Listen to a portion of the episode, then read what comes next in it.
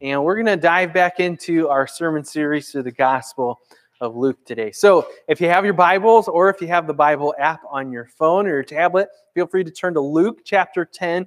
If you are following along on the app, just like always, you can click on the More tab, then Events, and find today's date and Hillside Missionary Church. You can follow along there. Hey, Luke chapter 10.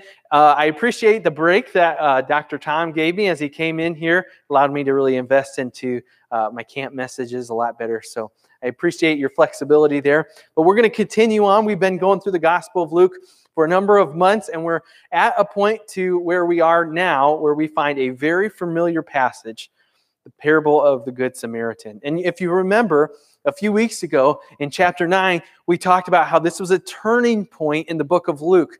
That as Jesus is starting his ministry, he does a lot of miracles, and then he faces his face towards Jerusalem, and he's heading there until he will eventually die on the cross. And so, as he does that, he's going to teach a lot more here. We're going to see a lot more parables, and that's starting right here today in the parable of the Good Samaritan. You're probably familiar with it if you've uh, been in church for any period of time. Luke chapter 10, starting in verse 25. This is what it says Behold, a lawyer stood up and put him to the test, saying, Teacher, what shall I do to inherit eternal life? He said to him, What's written in the law? How do you read it? And he answered, You shall love the Lord your God with all your heart, with all your soul, with all your strength, and with all your mind, and your neighbor as yourself. He said to him, You've answered correctly. Do this, and you'll live. But he, desiring to justify himself, said to Jesus, And, and who is my neighbor? Jesus replied, A man was going down from Jerusalem to Jericho, and he fell among the robbers, who stripped him and beat him and departed, leaving him half dead. Now, by chance, a priest was going down that road. When he saw him, he passed by on the other side. So, likewise, a Levite, when he came to the place, saw him and passed by on the other side. But a Samaritan, as he journeyed, came to where he was, and when he saw him, he had compassion. He went to him, bound up his wounds, pouring on oil and wine. Then he set him on his own animal and brought him to an inn and took care of him. On the next day, he took out two denarii and gave them to the innkeeper, saying, Take care of him. Whatever more you spend, I'll repay you when I come back. Now, which of these do you think proved to be a neighbor? And the man, um, the man who fell among the robbers, he said, the one who showed him mercy. And Jesus said to him, Go and do likewise. We're going to talk about this and what this means for our lives. I know that this is a very familiar passage for most of us, but I think that God's got something really cool in store for us. Let's pray and ask Him for His help with that as we talk about this. Uh, Father, we just thank you so much for your word. We thank you that it is good, it's perfect, it's authoritative over our lives, that we don't have to wander around wondering what how we should live our lives and what we should be doing. God, you've already given it to us. You've written this so that you, we can learn how much you love us, so we can uh, experience who you are, and so that we can be transformed by you. And so, Father, I pray that each and every one of us would allow you to transform us to look less like us and more like you. Jesus, would you help us to do that today as we talk about this? It's in your precious life saving name we pray. Amen. I've got a question for you. How do you best help someone in need of help? Now, let me ask you another question. When you see someone in help, what do you do? If you're anything like me, you kind of have these conflicting thoughts in your head, right? I mean, on the one hand, you have these things uh, that we just read about the parable of the Good Samaritan, that often, as Christians, we'll be driving down the road. You might maybe you see a homeless person, maybe you see a person begging with a cardboard sign on the side of the road, and these stories start running through your head. And you're like, man, I should probably do something. But then you kind of have this conflicting argument that says, yeah, but I don't know, how am I going to best help? And what am I going to do? Give them money? And who knows, that money might be used for things that are honoring to God. And so I don't want my money to go towards that. And I don't want to help that process along. And it's this kind of conflicting thing, right? You know, oftentimes we have excuses and these conflicting arguments combined with these excuses paralyze us from doing anything. When we pull up in a stop sign, and let's be honest, uh, how many of you went by the intersection of Michigan and Ireland on your way here? Real, real question. How many of you went? We got like one or two. Man, you guys come from a weird part of town. No, I'm just joking. Anyway, so maybe you're maybe you drive by that's a common intersection, right? And you see someone and they're holding up a cardboard sign saying, "Hey, anything helps. God bless." What do you do? They might only be five feet from your car window. I'm not proud to admit this, but I know that these conflicting arguments, these excuses that we've talked about, like, I don't know, how am I going to best help? What am I going to do? I, I don't even know what they want. They paralyze us, right? And so we just kind of focus right on the road, right? Oh, just waiting for that green. Here we go. Oh, maybe I need to turn on a different Christian song on the radio because this one's not the greatest. You know, I don't know if I, yeah. And you're like, man, it paralyzes us, right? What do you do? Here's what I want to do today. I want to look at this and I want to look at the details that this Samaritan does because Jesus, as he's telling this, answers a very fundamental question How do I love my neighbor? Who is my neighbor? It starts with this lawyer guy, right? He comes up to Jesus and he says, How do I get eternal life? How do I inherit eternal life? And we know this if you've been in church for any amount of time. This is not like a civil law lawyer. This is a lawyer who is in depth in Mosaic law, the law that God has given to his people to know how to live. And so he knows this. Jesus, knowing that this guy knows this, asks, okay, well, you know what's in the law. And the guy answers correctly, right? Well, I love your Lord, your God with all your heart, soul, mind, strength. And the second is like it love your neighbor as yourself. And Jesus says, yeah, you've answered correctly. Do this and you'll live. And then it says that the guy seeking to justify himself. So I'm sure that this guy probably felt a little bit like a fool in front of all these people. I mean, essentially, he goes to Jesus and he asks, Hey, how do I get an eternal life? And Jesus goes, You already know. What's the big deal? You know? He answers correctly, Yes, you know, go and do it. And so he's digging himself in a deeper hole here by saying, Oh, yeah, yeah, that's not really what I meant. Uh, what I really meant is, who, who is my neighbor? How, how do I do this, right? I mean, he's seeking to justify himself. We do this all the time, right? Maybe we'll ask a question we already know the answer to. Maybe we ask a question that we're embarrassed to ask in the first place and go, oh, I, I, uh, uh, sorry, I, I already knew your first name. What's your last name? That's what I meant, right? I mean, it's this type of deal that this guy is asking. And so when he's doing this, Jesus goes, okay, I'm going to answer you and I'm going to do so kindly. I mean, Jesus, he could have totally crushed this guy. He could have been like, hey, you already know. Go and do it.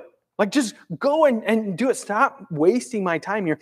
Jesus, though, he teaches, and it's very interesting. He could have spent hours and hours and hours teaching in depth examples and teaching all of these things and, and, and, saying, well, if someone does this or someone does that, or someone does this. I mean, he could have went on for hours and hours and hours. Instead, he gives a parable that you could probably say in about a minute and a half, but it means so much more. Here's what I want to do today. I want to look at this example of this Samaritan that Jesus gives us. Here's what we're going to stray away from. A lot of times when we talk about these sort of things, we get into very specifics about how to help. I want to stray away from that because Jesus, as he's uh, answering this question, he doesn't give specifics. He gives an example. And so I want to just portray this example to you, and I want to pull out some of the uh, very crucial details of it. Take a look here at verse 30. So Jesus starts talking and he says, There was a guy that was going down from Jerusalem to Jericho. Now, here's what you have to understand about this road this is an extremely dangerous road. The terrain is very rocky. There's places where people can hide and jump out at people and mug them and harm them. And so, this is a very dangerous road. The listeners would have known that. They go, Okay, yeah, this is a dangerous road. For us today, this would be like, Hey, you're out in a bad part of town after dark alone, right? That's just not smart. And so, as the guy's going, it says, that he fell among the robbers. He was stripped. They beat him, they departed him, and they left him half dead. And then Jesus brings in three characters a priest, a Levite, and the Samaritan. Now, this is really interesting because the priest, he would have been in the top tier of religious elite people in Israel. There's like the priest, and they, there would have been the Pharisees, the uh, religious leaders, the scribes. I mean, these guys are top tier people. And so you would expect that the top tier guy uh, would have done the thing that Jesus would want him to do. But he said, no, no, no, he didn't. And then you got the Levite. Now, the Levite, this is the tribe of Israel where all the priests came from. And so this is a little bit higher than just your typical Jewish person. This is kind of a middle of the road type of a guy. And yet he passes by. Now, if you're listening, the Jewish audience here would have most likely anticipated for Jesus to go from top tier to middle to just every Joe Schmo Jewish person. But that's not what Jesus does. He goes from top tier to middle tier to, in the Jewish mindset, bottom of the barrel. The Samaritans, Jewish people, hated these guys. They viewed them as half breeds. They would say there's the Israelites, there's the Gentiles, and then there's the bottom scum of the earth, the Samaritans. Quite frankly, they were prejudiced and racist against the Samaritans. They viewed them as a half Jewish breed. And so they hated these guys. And so for Jesus to bring up, hey, you got this top tier guy, this uh, pretty okay guy, and then the bottom of the barrel type of people. For Jesus to do this, I mean, his listeners would have been flabbergasted to even hear Jesus speak of Samaritans. Here's what I want to tell you, though.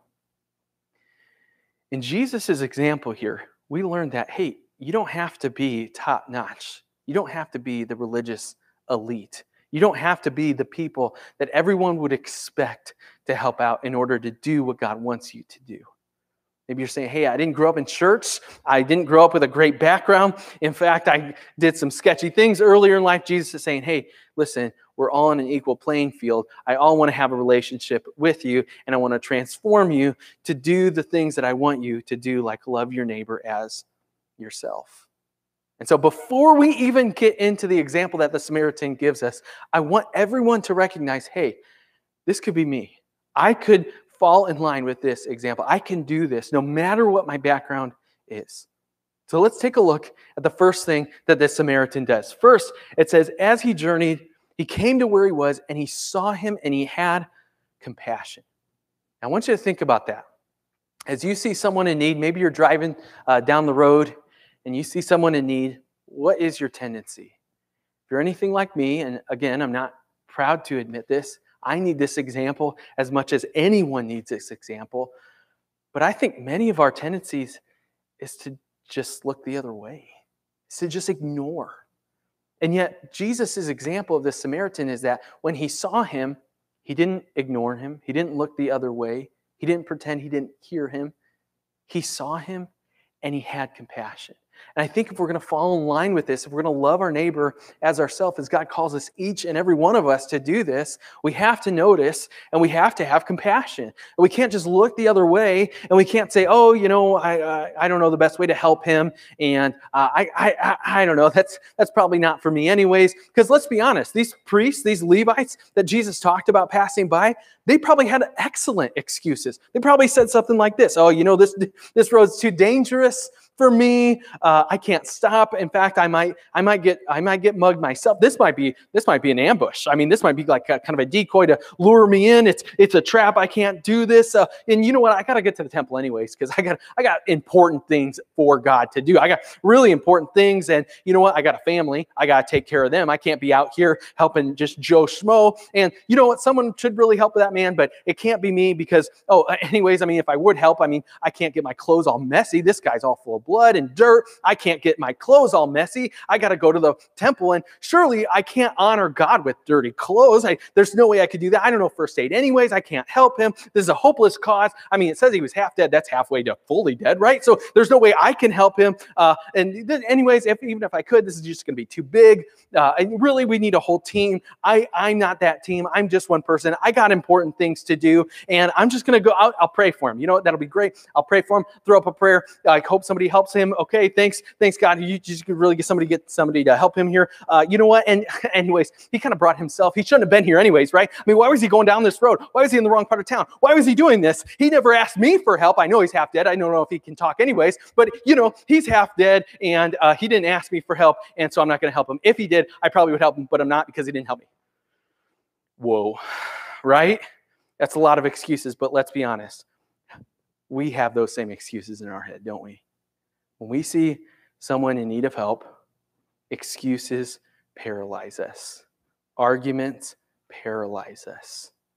And instead, we ought to be spurred on by God's word and the example we have here to help. I mean, compassion's a big deal in the Bible. Take a look at Ephesians chapter 4. Be kind to one another, tenderhearted, forgiving one another as God in Christ forgave you. Colossians 3 puts it like this Put on then, as God's chosen ones, holy and beloved, compassionate hearts, kindness, humility, meekness, and patience. Galatians says, Bear with one another burdens as so fulfill the law of Christ.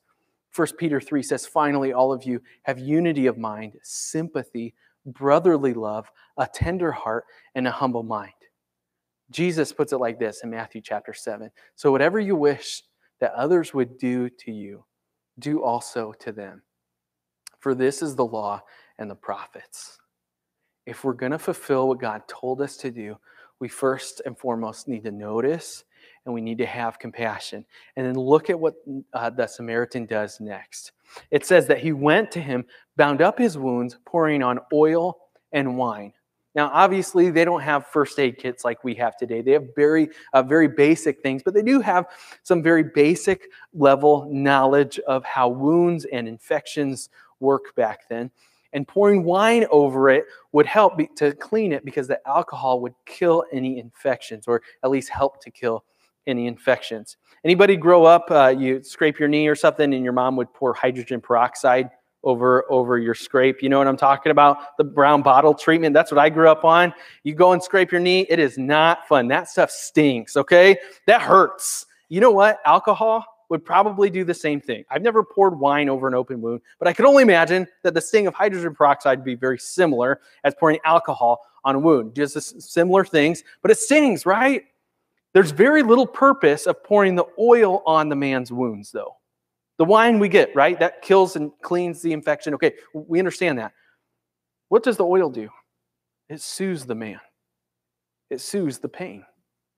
That's why we buy things like Neosporin today, right? Like it, it has the uh, you know infection killing, but it also has kind of that soothing ointment on it as well. That's what this man is trying to do. It's interesting because he could have just put the wine on, bound up his wounds, and good enough, right? I mean, oil back then, it's very costly. This, this oil that he would have had, this is not like, you know, just buy a bottle of olive oil at Aldi, right? I mean, this is expensive stuff. This would have cost a lot of money for this guy. And he said, hey, this is important because this man's in pain. So what does he do? He looks at the need, not only the very basic, what does this man need to survive, but also what does this man need to be comfortable. What does he do? He holistically looks at the immediate need.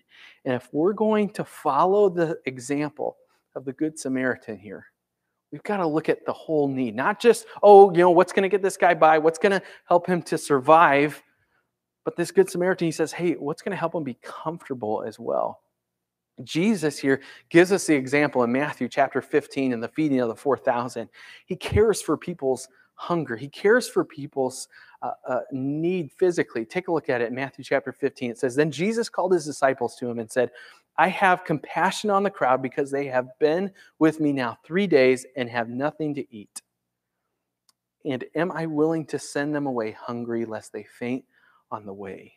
But Jesus could have said, Hey, I've taught you, go. Go and get your own food. He doesn't because he cares for people. James chapter 2 says, What good is it, my brothers, if someone says he has faith but does not have works? Can that faith save him? If a brother or sister is poorly clothed and lacking in daily food, and one of you says to them, Go in peace, be warmed and filled, without giving them the things needed for the body, what good is that? So also faith by itself, if it does not have works, is dead. If we're going to follow this example, we've got to say, hey, not only is it good enough to pour the wine on, you got to put the oil on too. And then look at what this guy does next. It says that he sits him on his own animal. I've got a question for you. If you're traveling by yourself back then, do you have two donkeys or mules or horses? Probably not. You probably only have your own. So if you use it for the guy who's half dead, what is it for you? You know, I think you're walking, right? I mean, think about this guy sacrifice that he gives. This is rocky, hard terrain to walk over. He sets the guy that's half dead on his animal, and it says that he took him to an inn and he took care of them. And then the next day took out two denarii, gave it to the innkeeper, and said, Take care of them. Whatever more you spend, I'll repay you when I come back. Now, two denarii, that uh, denarii is about a day's wage. So we're not looking at a massive amount of money, but in today's standards, we are maybe looking at two, three, four, five hundred dollars. I mean, this is not chump change, but it's also not like crazy, crazy high. But let's be honest. I mean, this this might be all the guy has. We don't know. Maybe he has more. We're not sure. But this is a lot of money for this guy to just drop on a stranger. I mean, would you just go to a stranger on the road and give him 250 bucks? I know that I would really struggle with that. I'd be like, well, yeah, I don't know. Could I be using this for better things? Could, could I be using this to, uh, for, to honor the Lord more? Maybe I could give this to the church. Maybe I could give this to a nonprofit organization that I believe in, right? Like, I mean, it's hard to drop that kind of money on a total stranger. And yet, think about what this guy does. He walks alongside the animal that this guy is on. He walks over the rocky terrain. It probably took him a lot longer than it would have. Wherever he was going, he's probably late. In fact, he spends all night taking care of this guy. At the end, this guy really sacrifices a lot on behalf of the man who is in need of help. Here's the next example that I think we need to follow is that we need to sacrificially provide for the need. Because let's be honest, a lot of us are willing to help until it really impacts our life, right? I mean, a lot of us are willing to help unless it causes us to be late. A lot of us are willing to help unless we really have to dish out any sort of money for it. A, lot of us are willing to help if it's not too inconvenient, right? And yet, look at the example that the Good Samaritan does for the guy. In fact, I think First John chapter 3 puts it very uh, well. By this we know uh, love, that he laid down his life for us, and we ought to lay down our lives for the brothers. But if anyone has the world's goods and sees his brother in need, yet closes his heart against him, how does God's love abide in him? Little children, let us not love in word or talk, but in deed and in truth. So, First John here, he's saying, hey, listen, you have all of these things put it towards good use. It's very similar to what First Peter says. Each of us has received a gift. Use it to serve one another as good stewards of God's varied grace. That God has given us these things, and He says, Hey, I want you to use it to honor me, which means loving me with everything you've got and loving your neighbor as yourself.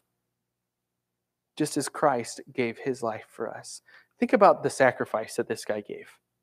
First of all, he notices the guy on the side of the road. Then he has compassion on him.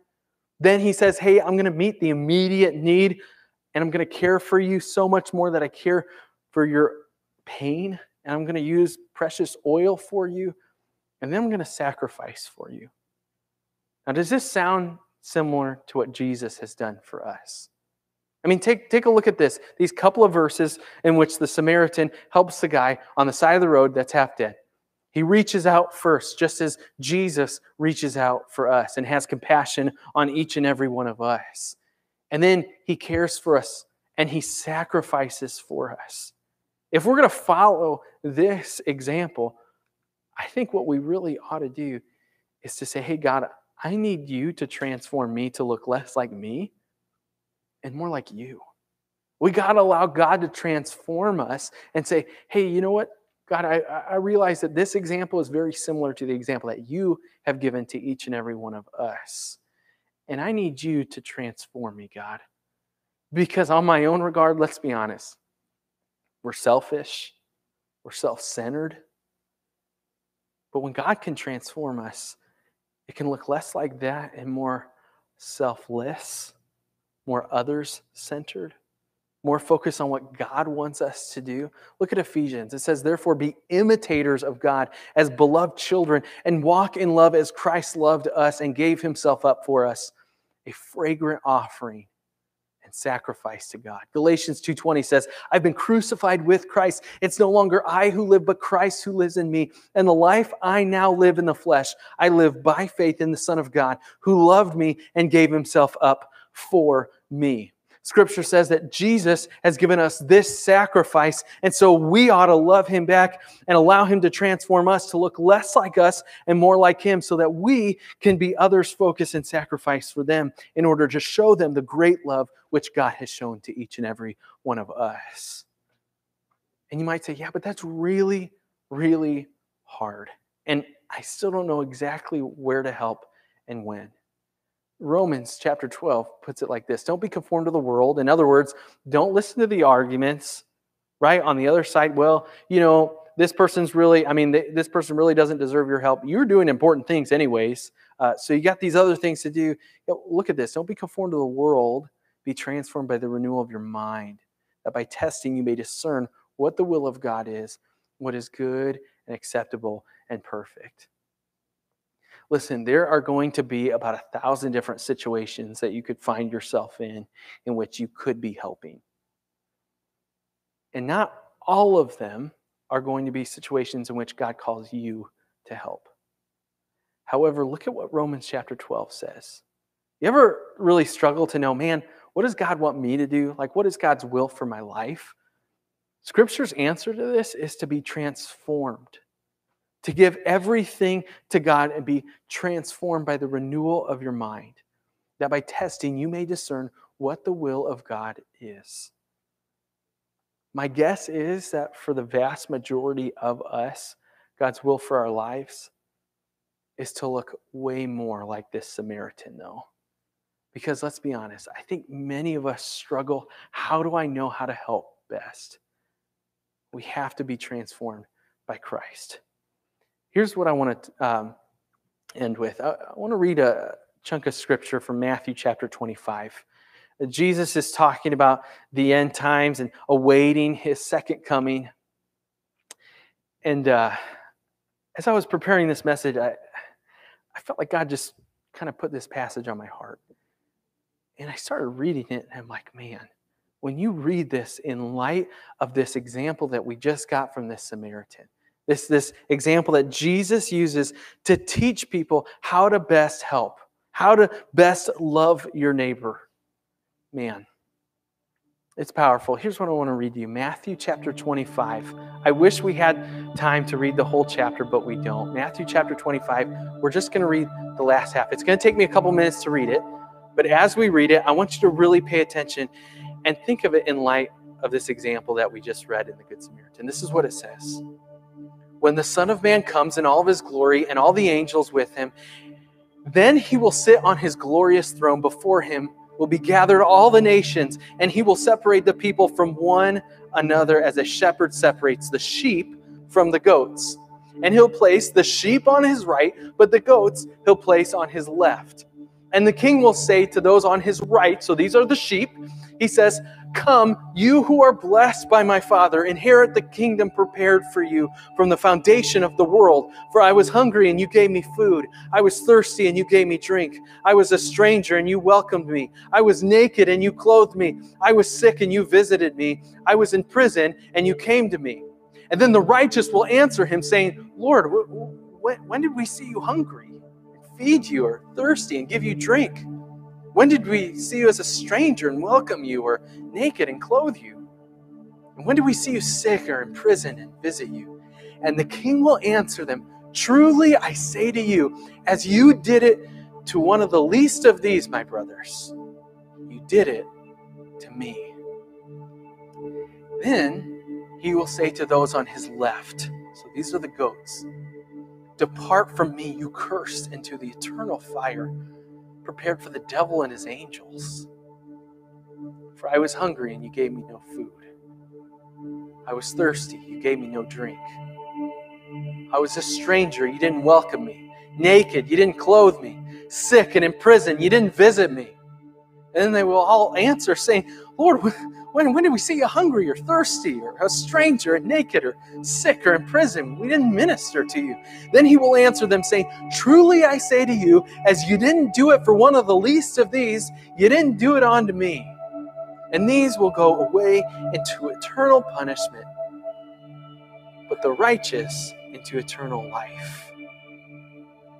Maybe the guy holding the sign doesn't necessarily represent someone who has made bad choices, as maybe is kind of our tendency to think about. Maybe the guy who's begging for help on the side of the road is actually, Jesus says, hey, he's representing me. What are you going to do in that situation? Because Jesus at the end says, hey, listen, you're all going to face me. You're all going to sit in the judgment seat someday. And Jesus is going to ask you, Did you serve the least of these? Here's what I want to leave you with keep the end in mind. Keep the end in mind because let's be honest, all the excuses that run through our head, they're very here and now. I got to do this, and I'm important, and I got to go to my family, and I got to get this done, and I'm way too I'm, I'm, I mean, these clothes are nice. I can't get my clothes messy. And I got to go serve God. I got important things I got to do for God. Yeah, but maybe God is asking you right now, hey, I want you to help this guy right next to you. And maybe God's really asking us, hey, what's your priority right now? If you really want to serve me, maybe it's by serving the person who needs help right next to you. And let's be honest, church, it's not easy. I, I'm going to be honest, as I've shared earlier, I struggle with this. I struggle. How do we help best? I don't.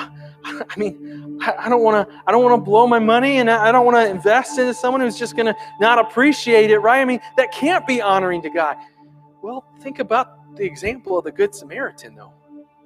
He put a lot of time and a lot of money, and he didn't know. I mean, this guy who was beat up, half dead at the side of the road, maybe he was one of the robbers.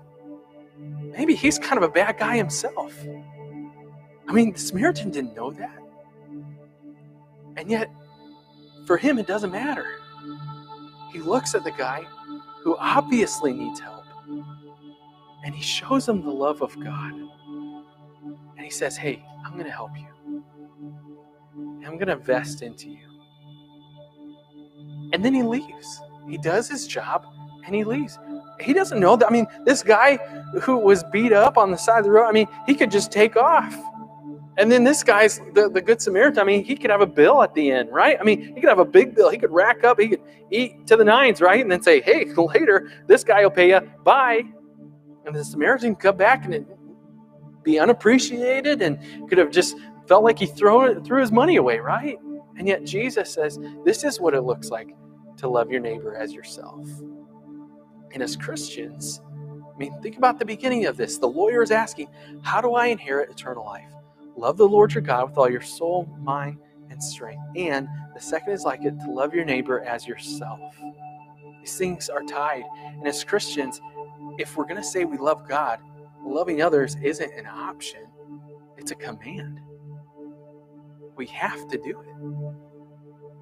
And as I look at this example of the Samaritan, as I look at Matthew chapter 25, talking about Jesus separating the goats from the sheep, man, it's convicting. And it's hard to just continue on. And you know, maybe we need to get a little bit better at saying, you know what, I'm going to be late for this because God has something for me here now.